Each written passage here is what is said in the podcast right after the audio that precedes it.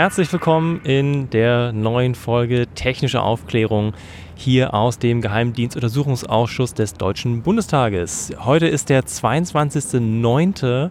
und wir sitzen hier mal wieder wie typisch auf der Treppe, wahrscheinlich das letzte Mal dieses Jahr, dank des äh, heute schönen Wetters, und wollen den Tag auswerten. Denn es gab wieder eine öffentliche Sitzung. Heute in Folge übrigens 45, hatte ich glaube ich neulich mal vergessen zu sagen. Ich mache eine kurze Vorstellung oder Leute stellen sich selber vor. Wir sitzen hier zu fünft. Links von mir sitzt der Jonas. Hi Jonas. Hallo zusammen.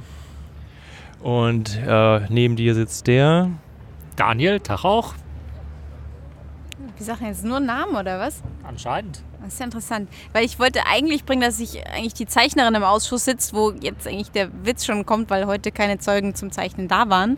Da die Zeugen aus der Hauptstelle für Befragungswesen ähm, aufgrund ihrer Noch-Tätigkeit in einem anderen Raum angehört wurden und uns nur per Videoschalte die Abgeordneten zugeschaltet worden sind und daher uns nur vom ersten Zeugen die Stimme zur Verfügung stand. Daher war dann meine Zeichnung hinfällig. Äh, wir kennen sie, sie heißt übrigens Stella. Korrekt. Hallo, hier ist der Zibers. Hallo und ich bin Felix Betzin. Äh, ja, Stella, du hast es gerade angerissen. Heute war ein skurriles Setting. Es waren, wer es verfolgt hat, zwei Zeugen angemeldet plus Hans-Georg Maaßen, der Präsident des Bundesamts für Verfassungsschutzes. Dieser aber nur nicht öffentliche Sitzung. Und was aber heute eingelebt haben, ist nur eine öffentliche Anhörung. Was ist eigentlich mit dem zweiten Zeugen passiert?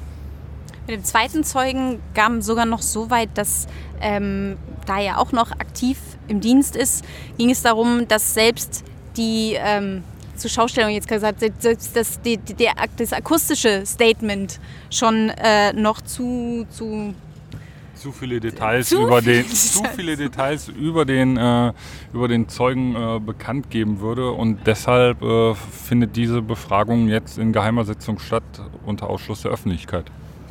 Also vielleicht haben wir den alle schon mal irgendwann irgendwo in irgendeinem Zusammenhang gehört. Das grenzt es ein, was er an operativer Tätigkeit äh, momentan noch innehaben kann. Ja, heute übrigens auch ohne netzpolitik.org hier in der Runde. Ähm, ja, der André hat trotzdem ein äh, Protokoll geschrieben, aber sein Kommentar war so in etwa, äh, ja, äh, langweiligste Sitzung ähm, seit langem. Warum müssen wir das hier zu sechs besprechen? Nee, deswegen, der hat noch andere Sachen zu tun. Ähm, aber liebe Grüße an dieser Stelle. Und genau, deswegen heute in dieser Runde und wir werden wahrscheinlich eine nicht ganz so lange, lange Sendung produzieren. Genau, können wir mal machen und halten wir uns da einfach mal äh, strikt hier ans Thema. Ja, wen haben wir denn heute gehört? Das war der RC. Das ist ein ehemaliger Befrager aus dem HBW. HBW, wer uns schon länger hört, das ist das Hauptamt für Befragungswesen. Das Hauptstelle für Befragungswesen. Das gibt es so offiziell nicht mehr. Es wurde 2000 2014 im Frühjahr offiziell auf, aufgelöst. Äh, einzelne Dienststellen, wo auch der Zeuge herkam, wurden Dezember 2013 abgewickelt. Ähm, und es hatte zur Aufgabe sich gesetzt, Flüchtlinge zu befragen zu, ja, hm, und das ist nämlich das Ding, was haben sie eigentlich befragt, erfragen wollen und mit welchen Methoden? Denn hier hatten wir schon äh, die ehemalige Vorsitzende der HBW zwei oder sogar dreimal, die Frau K. Ich, mindestens, also dann mindestens zweimal hatte ich so abgespeichert. Folge, ja, Jonas signalisiert mir gerade, das war Folge 15 und Folge 17. Wer zu Frau K., der Leiterin der HBW, noch was hören möchte, einfach da reinschalten. Ähm, um, genau, dadurch war uns das nichts Neues, aber durch die Aussagen von Frau K. waren einfach noch so viele Fragen offen, dass sich der Ausschuss entschieden hat, wir müssen hier mal Befrager hören. Und Daniel zeigt mir ein Zeichen. Ja, also die Hauptstelle für Befragungswesen hat gut 50 Jahre existiert und galt als Tarnmittel des BND. Also das war angeblich eine Bundesbehörde, die da irgendwo stand und äh, ja, dann hat man den Menschen halt nicht so ganz deutlich gesagt, was die nämlich tun. Getan haben die seit den 50 Jahren eben, dass sie Aus- und Übersiedler und eben auch Asylbewerber befragt haben äh, zu den Ländern, aus denen sie kamen, zu der Situation in den jeweiligen Ländern und die Informationen dann äh, in die, ja, ich sag mal, ähm, Auslandserfassung oder in die, in die Datenbanken schlicht des BND, des Auslandsgeheimdienstes, ähm, eingestellt haben. Die HBW haben wir ja schon entsprechend beschrieben und unsere liebe Frau K., die hier ja ausgesagt hat, ähm, die hatte ja ein... Äh, recht denkwürdigen Auftritt. Der ist ja auch in dem, in dem Reenactment äh, vom 32C3 äh, gut festgehalten, ihre Rolle. Die saß hier sehr verschüchtert und äh, war sehr unter Druck und hat äh, ziemlich unbrauchbare Antworten gegeben, die eigentlich nur noch mehr Fragen aufgemacht haben. Und äh, wirklich souverän sah sie nicht aus. Und jetzt jemanden aus einem untergeordneten Arbeitsbereich äh, heute zu hören, das hat dann doch nochmal viele, viele Dinge bestätigt, die man nach der ein Zeugenvernahme von Frau K. nur vermuten konnte. Ja, ich möchte noch mal kurz was zum RC sagen. Also RC, das Kürzel des heutigen Zeugen. Ähm, der war oder ist 53 Jahre alt, war Berufssoldat. Oder ich glaube, Berufssoldat ist man auf Lebenszeit, ne? Das ist er sozusagen noch, genau. genau. Und ähm, er hat auf jeden Fall mit einem fränkischen Dialekt gesprochen, also kommt irgendwo aus Bayern wahrscheinlich. Generalverdacht auf Franken. Ähm, ein bisschen stabiler, klang eher physisch etwas stabil. Genau, und wir, wir konnten ihn ja heute eben wirklich nur hören, wir konnten ihn nicht sehen und ähm, deswegen eben, ja, konnten wir es nur an der Stimme festmachen. Ähm, ja, und seine militärische Laufbahn hat 1982 begonnen, dann ist er zwei Jahre später zum BND gewechselt und war dann... 92 zum BND. 84 aufgeschrieben. Nee, 92, äh, 94 zum BND. Das passt auch, weil dann hat er erst zwölf Jahre Militärdienst gehabt okay. und ist danach in den BND gegangen. Das ist der Regelfall. Ja. Ähm, genau, dann ist er, okay, dann war, war er zwölf Jahre beim, äh, bei der Bundeswehr, ist dann ähm, zum BND gewechselt, war dann dort von 2003 bis September 2013 Angehöriger der HBW, also der Hauptstelle für Befragungswesen, war ähm, am Anfang, also vom 2003 bis Dezember 2008, war er als Befrager selbst tätig. Das war also auch interessant, weil mit der Frau K. Äh, haben wir eben nur eine, die Leiterin der Behörde gehört, die aber selber nie an Befragungen teilgenommen hat. Und er hat eben Befragungen selber durchgeführt. Und ähm, von Januar 2009 bis dann zur Auflösung ähm, seiner Dienststelle der HBW 2013 war er dann Befragerführer. Also er hat dann äh, sozusagen die Fachaufsicht über die Befrager ähm, inne gehabt und ähm, ja, hat eben äh, sozusagen nur noch äh, als Leit in der leitenden Funktion das Ganze ähm, beaufsichtigt und er hat gesagt, sein unmittelbarer Vorgesetzter war der Herr W. Punkt. Ähm, ich glaube, den haben wir aber noch nicht irgendwie anderweitig gehört. Da wissen wir nichts drüber. Genau, so viel zum RC und ähm, ja. Denn es ist jetzt natürlich interessant ähm, zu besprechen, was denn die Abgeordneten heute interessiert hat durch Frau K. waren ja nur ein, einige Fragen im Raum und äh, einige Fragen wurden ja auch nochmal gestellt.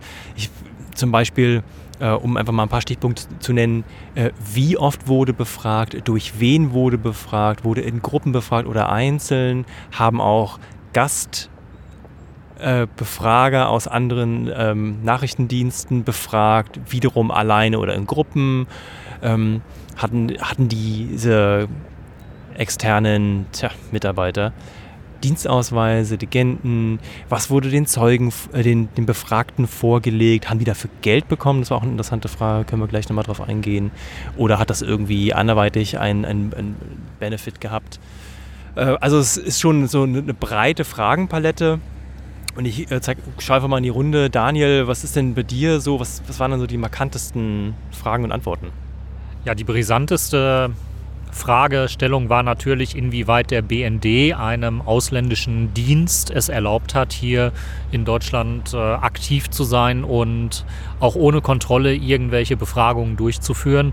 Und ähm, ja, da musste zunächst eingestanden werden, dass äh, die Hauptstelle für Befragungswesen die ähm, Mitarbeiter des US-Dienstes DIA, Defense Intelligence Agency, also dem US-Militärgeheimdienst, ähm, hier mit ja, großzügigen Befugnissen ausgestattet hat. Das war zum einen der Ausweis, der sie als Mitarbeiter der HBW ausgewiesen hat, also ausländische Geheimdienstler mit deutschen Ausweisen zu deutschen Behörden. Ähm, da wurde dann auch sehr schnell deutlich, äh, dass diese ja, diese ausländischen Geheimdienstler auch ähm, ja, Kontakte eben zu Asylbewerberunterkünften oder Übergangswohnheimen äh, aufgenommen haben, um dann eben diese Gespräche mit potenziell interessanten Personen ähm, ja, anzuleiern und zu führen. Und das eben halt für die Leute in diesen Stellen eigentlich nicht ersichtlich war, dass es sich dabei um Mitarbeiter eines ausländischen Geheimdienstes handelt. Ähm, es ging auch darum, ob sich die Befragten äh, eigentlich bewusst gewesen sind, dass sie da gerade mit einem Geheimdienst reden. Und äh, auch da konnte der Zeuge RC äh, ja eigentlich nur das Prozedere schildern, nämlich dass die Legende aufgemacht wurde, es, sei, es gäbe diese Hauptstelle für Befragungswesen, die gehört zum deutschen Staat und der deutsche Staat sei eben interessiert daran, mal zu schauen, ob die Informationen, die man über das Herkunftsland der jeweiligen Person hat, denn so stimmen würden. Also man hat sich mit ähm, größtmöglicher ja, ja, im Grunde genommen hat der Wolf ganz viel Kreide gefressen, um ganz lieb zu klingen. Äh, hat nicht gesagt, dass er vom Geheimdienst ist und dass er jetzt an Informationen aus dem Land dran ist und ist eben so an die Menschen herangegangen. Ähm, es ging dann um die Praxis, äh, wie das Ganze stattgefunden hat und äh, im Prinzip kamen die Aufträge, die oder ja, die kam man zu diesen Personen darüber, dass sie einen Antrag beim Bundesamt für Migration und Flüchtlinge gestellt haben auf Asyl. Dort wurde halt äh, niedergeschrieben, was die Menschen so zu erzählen hatten, aus welchen Ländern sie kamen.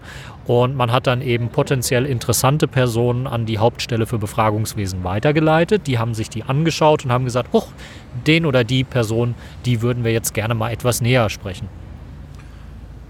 Genau, und wichtig zu erwähnen ist sicherlich, dass es einen, eine Verbindungsperson im BAMF gab, also eine Person, die für den BND gearbeitet hat ähm, und im BAMF saß ähm, und dort eben auch nicht allen BAMF-Mitarbeitern ähm, ja, äh, offen als BND-Mitarbeiter gegenübergetreten ist, sondern auch da nur wenigen Leuten ähm, in der echten Rolle bekannt war.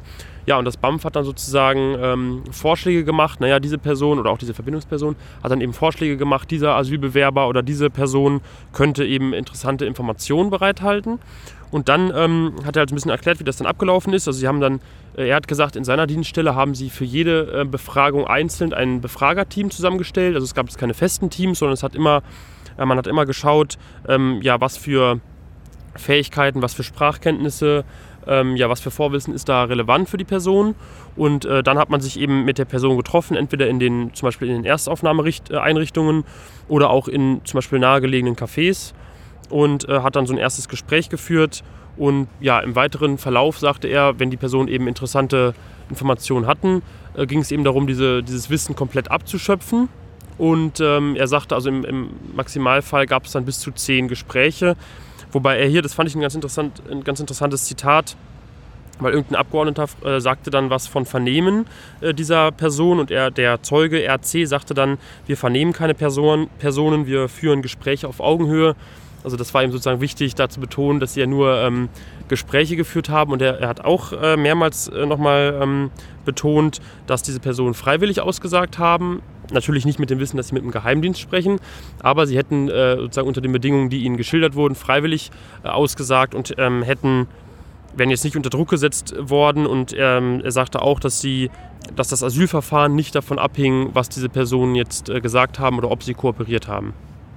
Ich persönlich finde es aber eigentlich hochgradig fragwürdig zu sagen, ähm, jemand war freiwillig in dieser Interviewsituation und weiß nicht, wem er gegenüber sitzt. Also weil, wenn jemand sagt, wir sind vom Geheimdienst, ich glaube, dann wäre wär das Nein wahrscheinlich eher an der Stelle gewesen, als, als also ich glaube nicht, dass, dass, dass man unbedingt, wenn man in der Erstaufnahmestelle sitzt, dass man da unbedingt sofort mit dem Geheimdienst kooperiert. Also insofern zu sagen, die sitzen da völlig freiwillig und die waren, wurden über alle Rechte aufgeklärt und die Anwälte hätten auch dabei sitzen können, ähm, was aber nur einmal der Fall war. Da hat dann äh, der ähm, äh, Flüchtende hat seinen Anwalt angerufen und hat ihn weitergereicht an die HBW und hat gesagt, was machen Sie hier mit mir? Und dann haben wir gesagt, wir, wir führen nur ein Interviewgespräch. Und dann hat der Anwalt gesagt, nee, können Sie machen und blieb dann auch weg.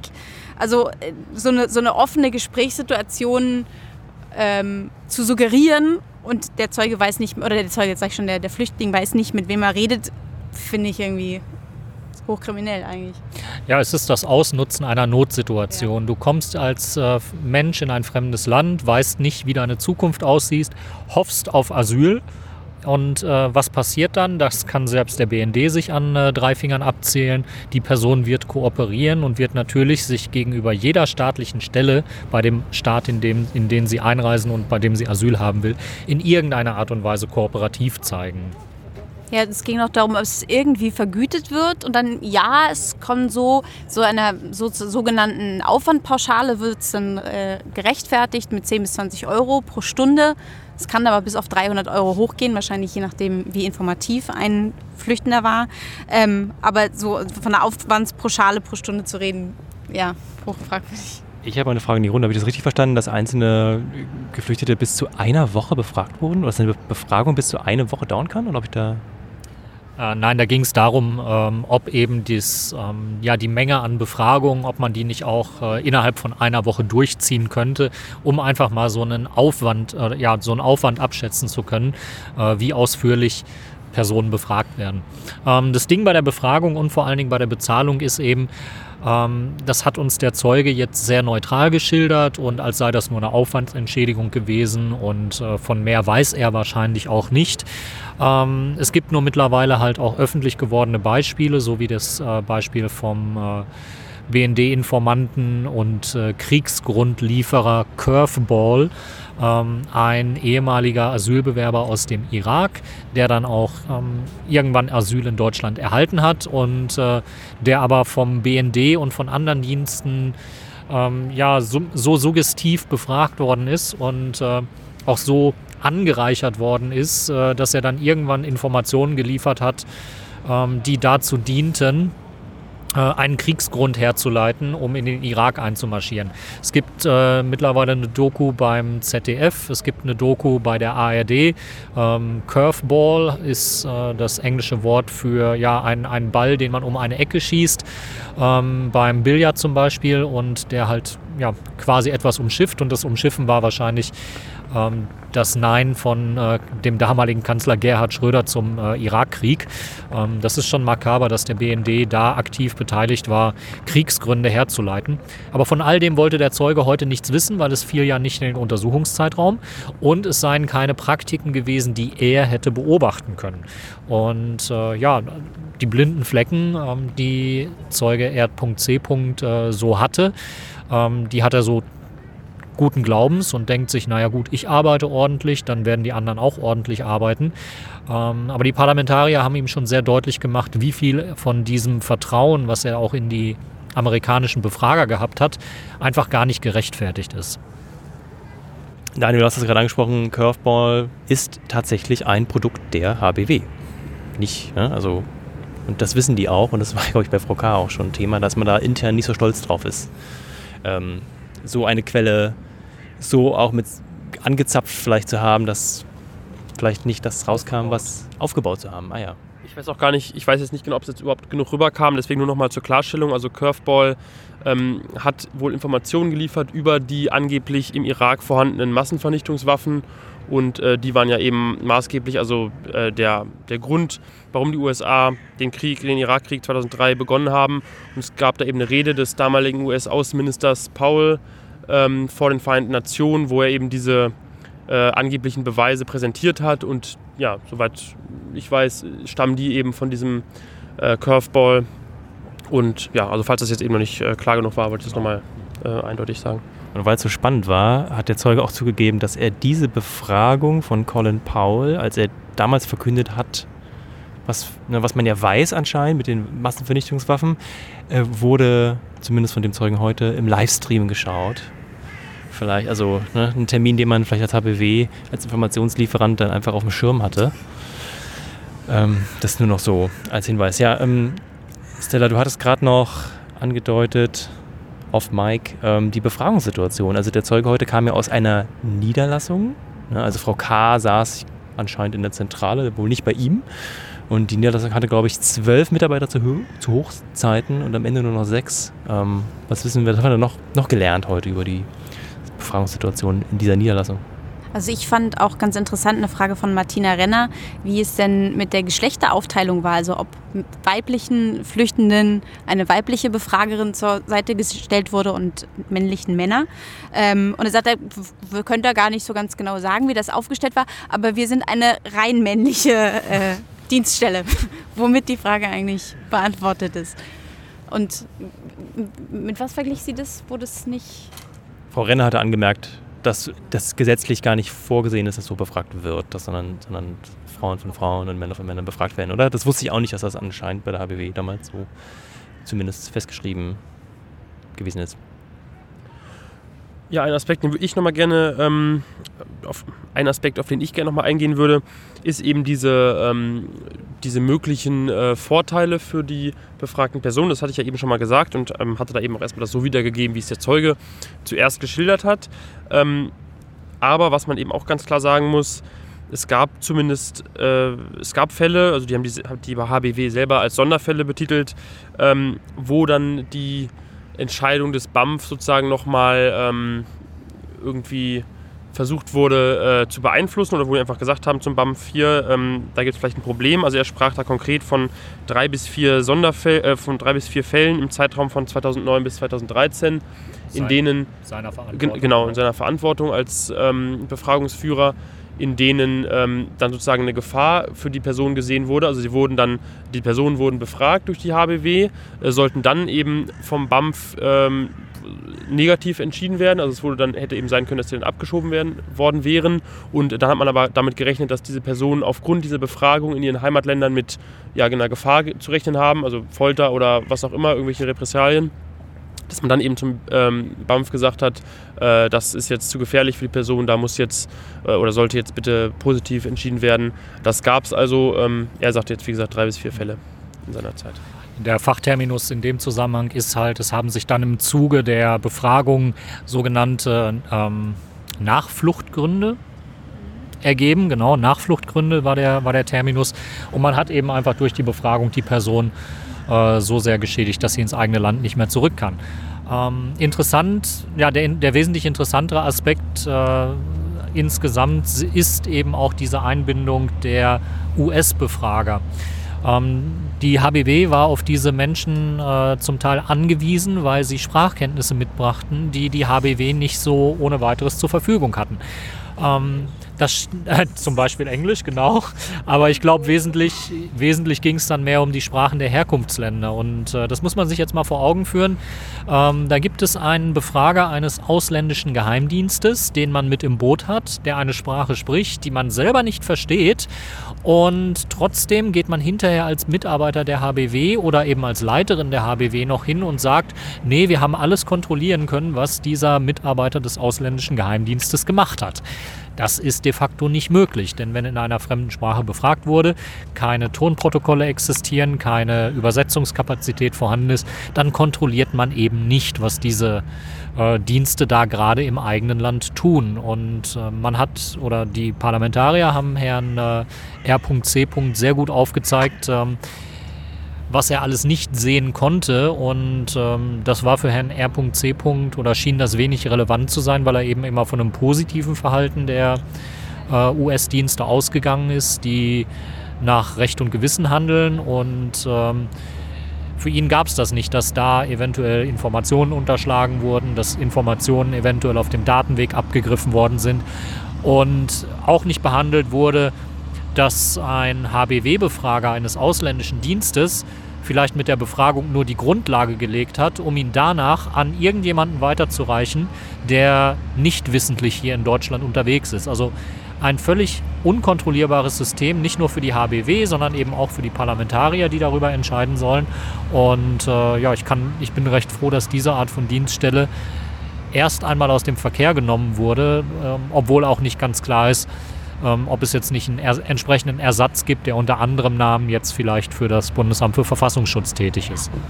Auf die Frage hin, ob ähm, es möglich ist, einen US-Befrager, ähm, ja, also ein Veto gegen einzusetzen und zu sagen, wir möchten den als Befrager nicht haben, hieß es, dass, der, dass es von der US-Führungsebene entschieden werden muss, ob derjenige noch weiter die Befragung führen kann oder nicht. Sprich, es ist nicht in deutscher Hand oder in der Hand des, des HBW, ähm, ob der US-Frager weiter fragen kann.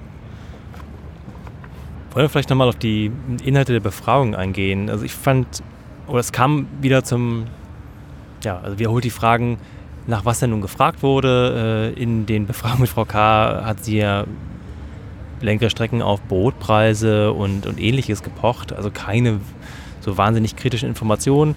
Hier haben wir wieder gelernt, dass äh, Kartenmaterial vorgelegt wurde. Es wurde speziell nach Liegenschaften gefragt. Ähm, der Zeuge hat Krankenhäuser erwähnt. Äh, es gab sogar die Nachfrage, warum denn nach Gebäuden äh, jetzt ermittelt wird auf einmal und was man mit diesem Wissen gemacht hatte.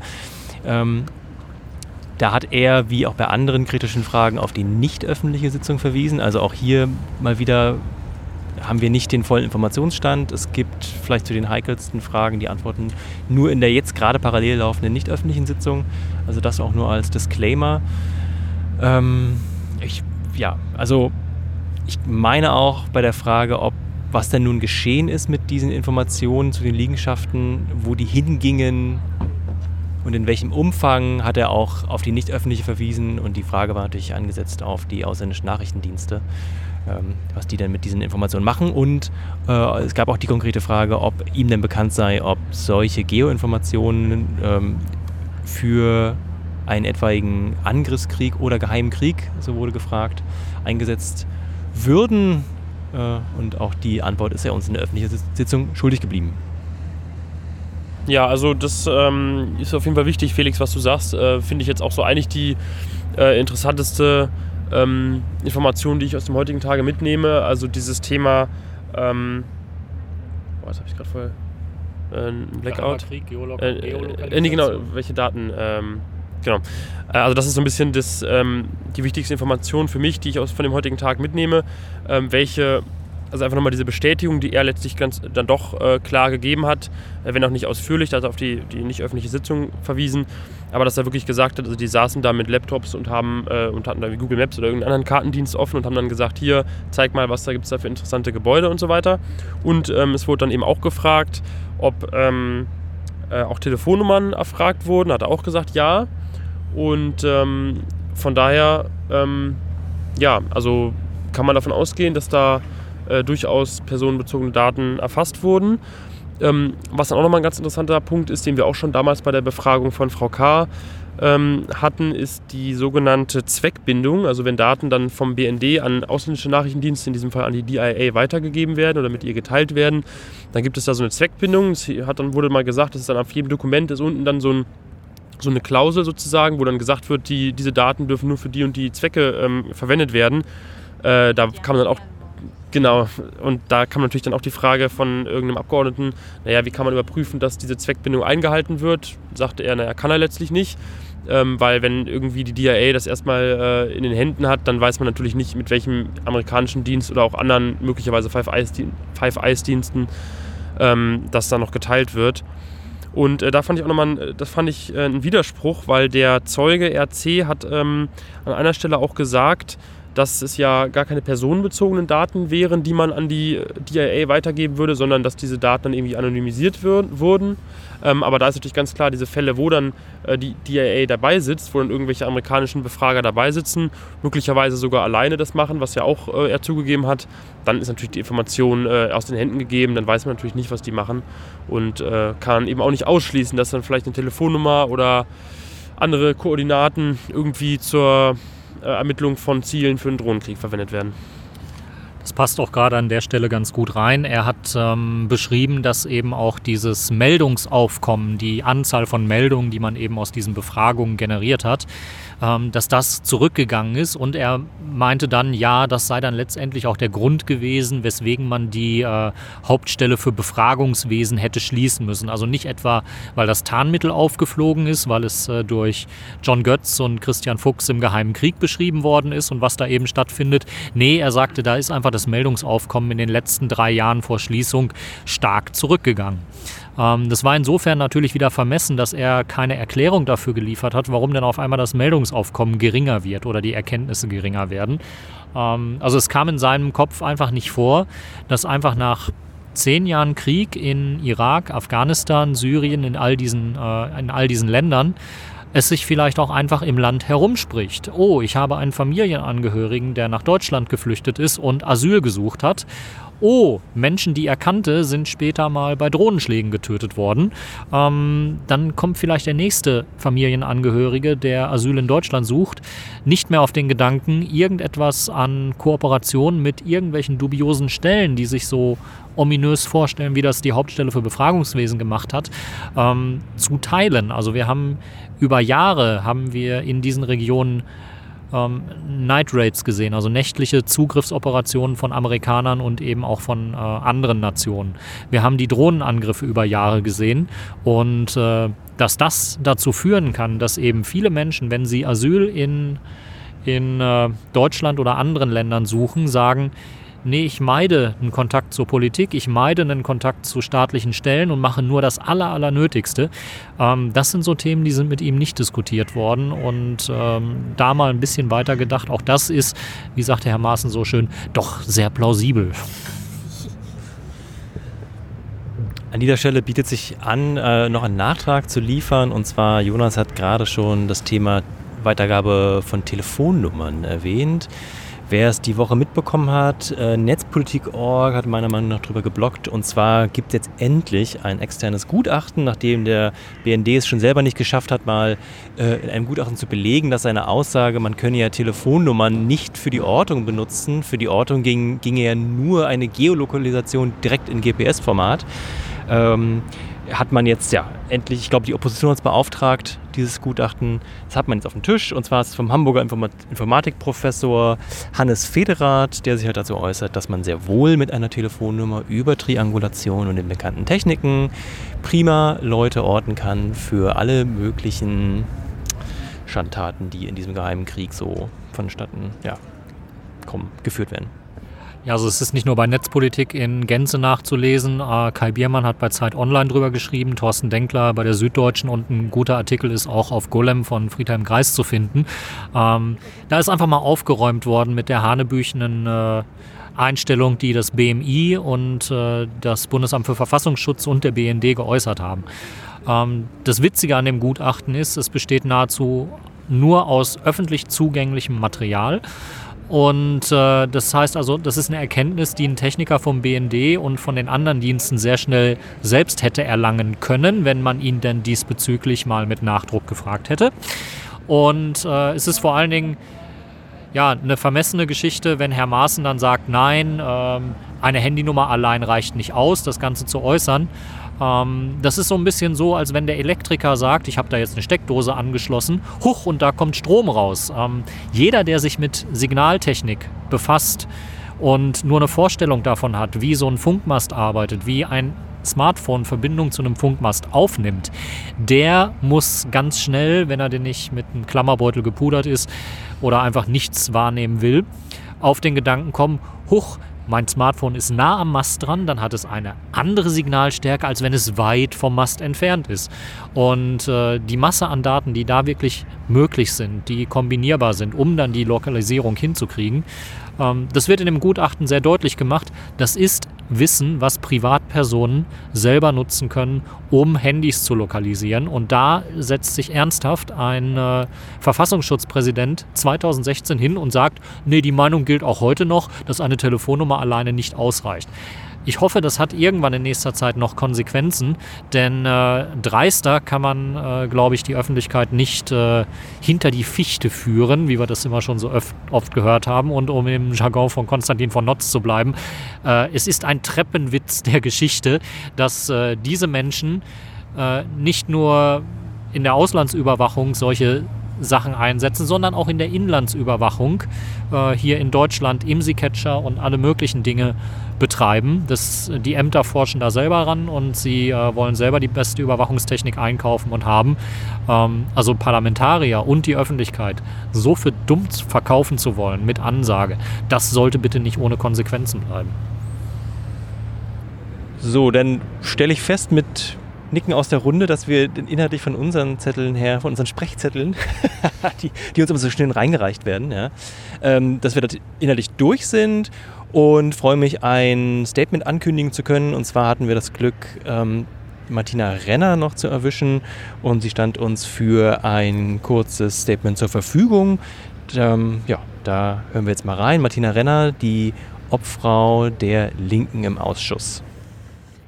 Vielen Dank, dass Sie nochmal Zeit haben. Wir haben jetzt die Befragung des Zeugen RC von der Hauptstelle für Befragungswesen gehört. Ähm, er wurde ja in einer recht abenteuerlichen Methode verhört, nämlich in einem anderen Raum als die äh, Zuschauer. Ähm, ja, was haben Sie jetzt für Sie, was haben sich für neue Erkenntnisse aus dieser Sitzung ergeben? Ich würde sagen, nichts Neues, aber das, was wir immer vermutet haben, was die Hauptstelle Befragungswesen macht und bisher die Zeugen ja im Grunde nicht aussagen konnten, weil sie ausgeführt haben, ähm, dass sie bei den konkreten Befragungen nicht zugegen waren. Er war nun einer derjenigen, die viele Befragungen in einem langen Zeitraum durchgeführt haben und er hat nochmal klar gemacht, dass der amerikanische Geheimdienst bei der Auswahl der Person eine Rolle spielte. Das ist der amerikanische Geheimdienst und es ist der Militärgeheimdienst DIA, eigenständig Befragungen mit den Flüchtlingen durchgeführt hat, dass er diesen Kartenmaterial entweder als ähm, Ausdruck oder in Form von Google Maps vorgelegt hat, dass zu Liegenschaften Informationen eingeholt wurden. Das waren militärische Liegenschaften, aber er hat sich einmal kurz auch sozusagen versprochen, es ging auch um Krankenhäuser und ähnliches und er hat in der Summe auch nicht ausschließen können, dass es sich hierbei im Kern um ähm, mögliche militärische ähm, Angriffsziele handeln könnte. Ähm, das war immer unser Verdacht, ähm, dass es darum geht. Ähm, das ist, wird auch klar angesichts der Länder, zu denen die Amerikaner Interesse formuliert haben. Das war Somalia, Afghanistan, Pakistan und so weiter. Und äh, wenn man das rechtlich bewerten will, hängen da eine ganze Menge Fragen dran. Es geht um Datenweitergabe auch zu Personen, die offenbar ohne Kontrolle an die Amerikaner gelangt sind. Es ist auch in keiner Weise nachgefragt worden, ob vom DAE die Daten zum Beispiel an die Armee weitergegeben werden. Ähm, es geht um natürlich bei uns auch den Fragen, wenn Mobilfunknummern weitergegeben wurden, ob die auch im Rahmen des ähm, bewaffneten Drohneneinsatzes äh, nutzbar gewesen sein könnten. Ähm, es geht uns um die Frage, ähm, ob es überhaupt so etwas wie Rechts- und Fachaufsicht gegenüber der HBW gegeben hat.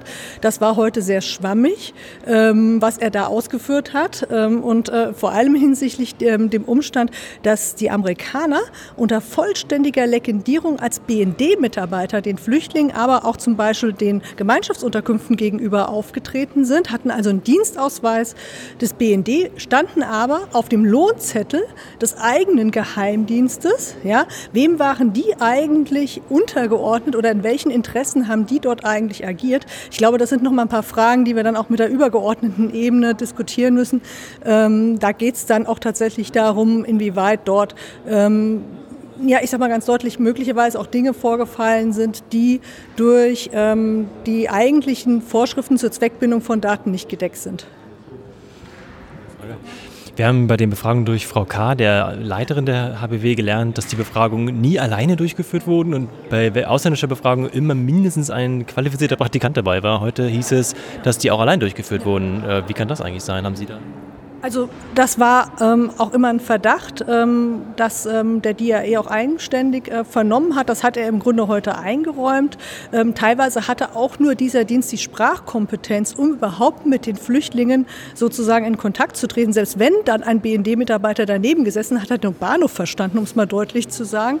Und was jetzt für uns eben nochmal wichtig ist, ist, es mag langweilig sein, aber von diesen Befragungen, bei denen der DAE eigenständig vernommen hat, wurde im Nachgang ein Protokoll angefertigt für den Bundesnachrichtendienst. Der Bundesnachrichtendienst hat doch überhaupt keine Gewähr dafür, dass was in diesem Protokoll steht, überhaupt das ist, was mit dem Flüchtling besprochen wurde. Und dann wird eben nochmal äh, relevant, wir reden über einen Zeitraum, wo es Renditionflüge gibt, wo es Vorwürfe gibt gegen insbesondere auch den DAE zur Anwendung von Zwang und Folter bei Befragungen, äh, wo wir Geheimgefängnisse haben in Europa und in den Krisen- und Kriegsregionen und wo irgendwie wir genau wissen, irgendwie, dass dieser Dienst, aber auch andere der USA ähm, mit nicht vom Völkerrecht irgendwie gedeckten Methoden irgendwie im Bereich irgendwie Gefangenenbefragen operieren.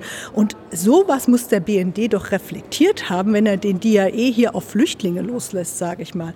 Und dazu sagen, das kenne ich alles nicht, irgendwie halte ich für gelinde gesagt irgendwie ähm, gegenüber dem Ausschuss irgendwie naja, ähm, ich will nicht sagen irgendwie geschwindelt, aber auf jeden Fall als Schutzbehauptung einzuordnen.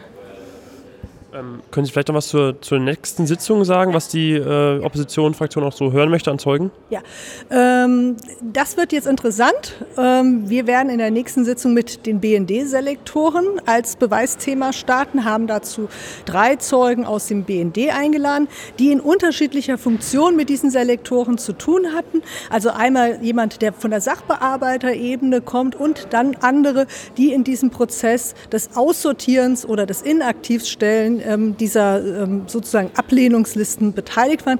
Da kommen auch bekannte Gesichter, kann ich schon mal versprechen. Herr DB wird uns, glaube ich, das, ja, das vierte Mal wieder irgendwie zur Verfügung stehen, ähm, aber auch neue. Und ähm, wir haben durchgesetzt, und das war uns sehr wichtig, dass wir wirklich einen BND-Selektorentag machen, dass wir also an diesem Tag nicht hüpfen zwischen drei Themen, also hier ein bisschen geheimer Krieg und hier ein bisschen BFDI und hier ein bisschen das, sondern wirklich an einem Tag konzentriert die Problematik der BND-Selektoren durchgehen können.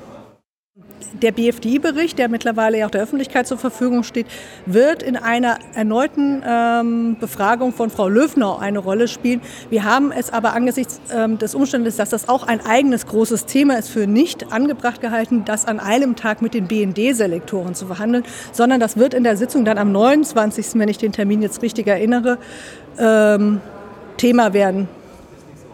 Nee, das ist nächste Woche dann beim übernächsten. Genau. Also beim übernächsten Termin kommt Frau Löwner und wir werden mit ihr den Bericht besprechen. Und bis dahin ähm, ringen wir gerade mit der Bundesregierung, dass wir die darauffolgenden äh, Auseinandersetzungen zwischen BFDI und Bundeskanzleramt ja, auch als Ausschuss, als Unterlagen bekommen.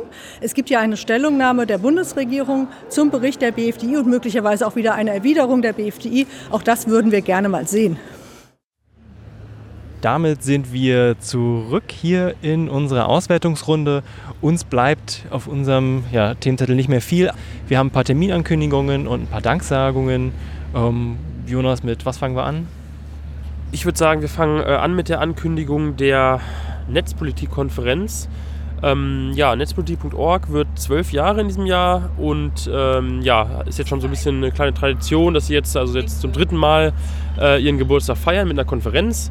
Die findet am 7. Oktober in Berlin statt. Äh, es gibt auch noch Tickets zu verschiedenen Preisen, also wenn ihr da Interesse habt, äh, 12.netzpolitik.org ist die entsprechende URL. Wir verlinken das auch nochmal alles in den Show Notes.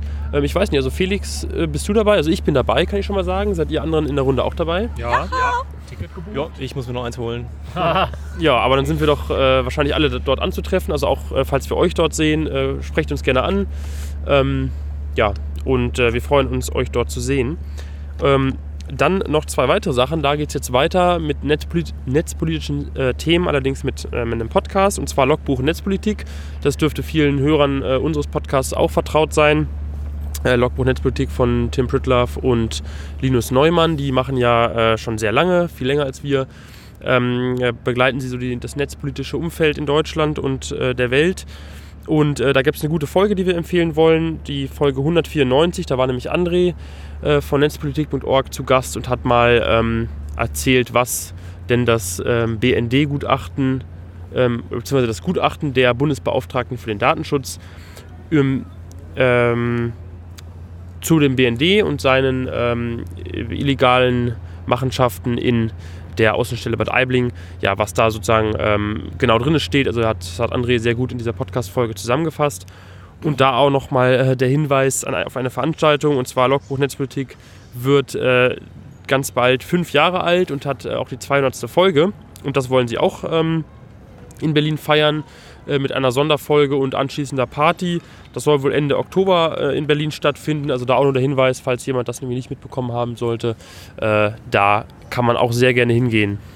Es wird ein großartiges Rahmenprogramm geben, gibt viele super Ideen und ich habe gehört, auch die ein oder anderen Mitglieder aus dem Podcast werden an der Veranstaltung teilnehmen und dort aktiv werden. Doch! Oh. ja, da hat jetzt hier was mehr Informationen äh, als ich. Ja, selbstverständlich äh, nur in nicht öffentlicher Sitzung. Ja, wir freuen uns drauf. Und die letzte Sache, ähm, die wir ankündigen, ist die Subscribe 8. Das ist die Podcaster-Konferenz, ähm, die ähm, jetzt mittlerweile eben zum achten Mal stattfindet. Bisher hat sie immer in Berlin stattgefunden, jetzt zum ersten Mal in München bei dem Bayerischen Rundfunk. Ähm, das ist vor allem ja, für Leute, die so in der Podcast-Szene im Allgemeinen äh, interessiert sind und vielleicht auch mal selber einen Podcast äh, starten möchten, sehr interessant. Ähm, die findet vom 14. bis 16. Oktober in München statt. Da gibt es auch noch Tickets zu kaufen. Felix ist auf jeden Fall da. Ich weiß es noch nicht. Ja, also genau, ich bin auf jeden Fall da und ähm, ja, wer rundkommen möchte, also die hat immer so 100 bis 120, 30 Besucher und setzt sich so zusammen aus Podcast-Machern, Entwicklern aus der Szene, aber auch Fans, die sich da einbringen wollen. Es gibt so einen Barcamp-Moment, wo man da selber Themen vorschlagen kann oder sich so in kleinen Workshops trifft. Ganz nett. Ähm, die Eintrittskosten, die man da zahlt, gehen komplett für Catering drauf. Man hat da super Vollverpflegung die ganzen drei Tage, voll cool. Und ich glaube, irgendwas 80 Euro oder so ist man dabei. Ähm, ja, kommt rum, wenn euch das Thema Podcasting allgemein interessiert und ihr vielleicht auch euren kleinen, bald krimi-nominierten Podcast starten wollt. Ja, wir haben noch einen äh, Veranstaltungshinweis. Am Montag findet äh, eine Sitzung im Innenausschuss statt, wo es um die ähm, Entwürfe zum BND-Gesetz geht. Die findet in öffentlicher Anhörung statt und jeder, der teilnehmen mag, kann sich dort noch bis ähm, morgen 13 Uhr, Freitag, den 3. Ich glaube, bis, bis heute Donnerstag. Ich weiß noch nicht, wie schnell das Ding rauskommt. Egal, schreibt da mal eine E-Mail hin. Manchmal sind die nicht so. Ähm, ja, würde ich. Genau, ist auf der äh, Seite bei uns äh, verblockt, wie man sich für die Veranstaltung anmelden kann. Genau, auf technische-aufklärung.de gibt es einen kurzen Beitrag zu dem Event am 26. Ja, und damit äh, zum Ende der äh, Formalitäten hier, und zwar der Dank. Ähm, wir danken natürlich allen Flatterern. Und besonderer Dank geht dieses Mal an Dirk, Juliane, Eberhard, Thomas, Jan, Axel, Katrin, Janif und Rico. Vielen Dank äh, für eure Spenden und äh, ja, eure, euer Mitgefühl, nee, wie, sagt, wie sagt man das? Ähm, euer, euer Denken an uns, Teilnahme. eure Teilnahme und allen äh, Hörern auch vielen Dank, äh, dass ihr immer wieder einschaltet. In diesem Sinne, tschüss bis zum nächsten Mal, bis zum 29. September, das ist nächste Woche Donnerstag, denn da gibt es die nächste Sitzung. In diesem Sinne bedanke ich mich der, bei der Runde, ich bedanke mich bei allen Hörern und bis zum nächsten Mal. Tschüss. Ciao. Tschüss. Tschüss.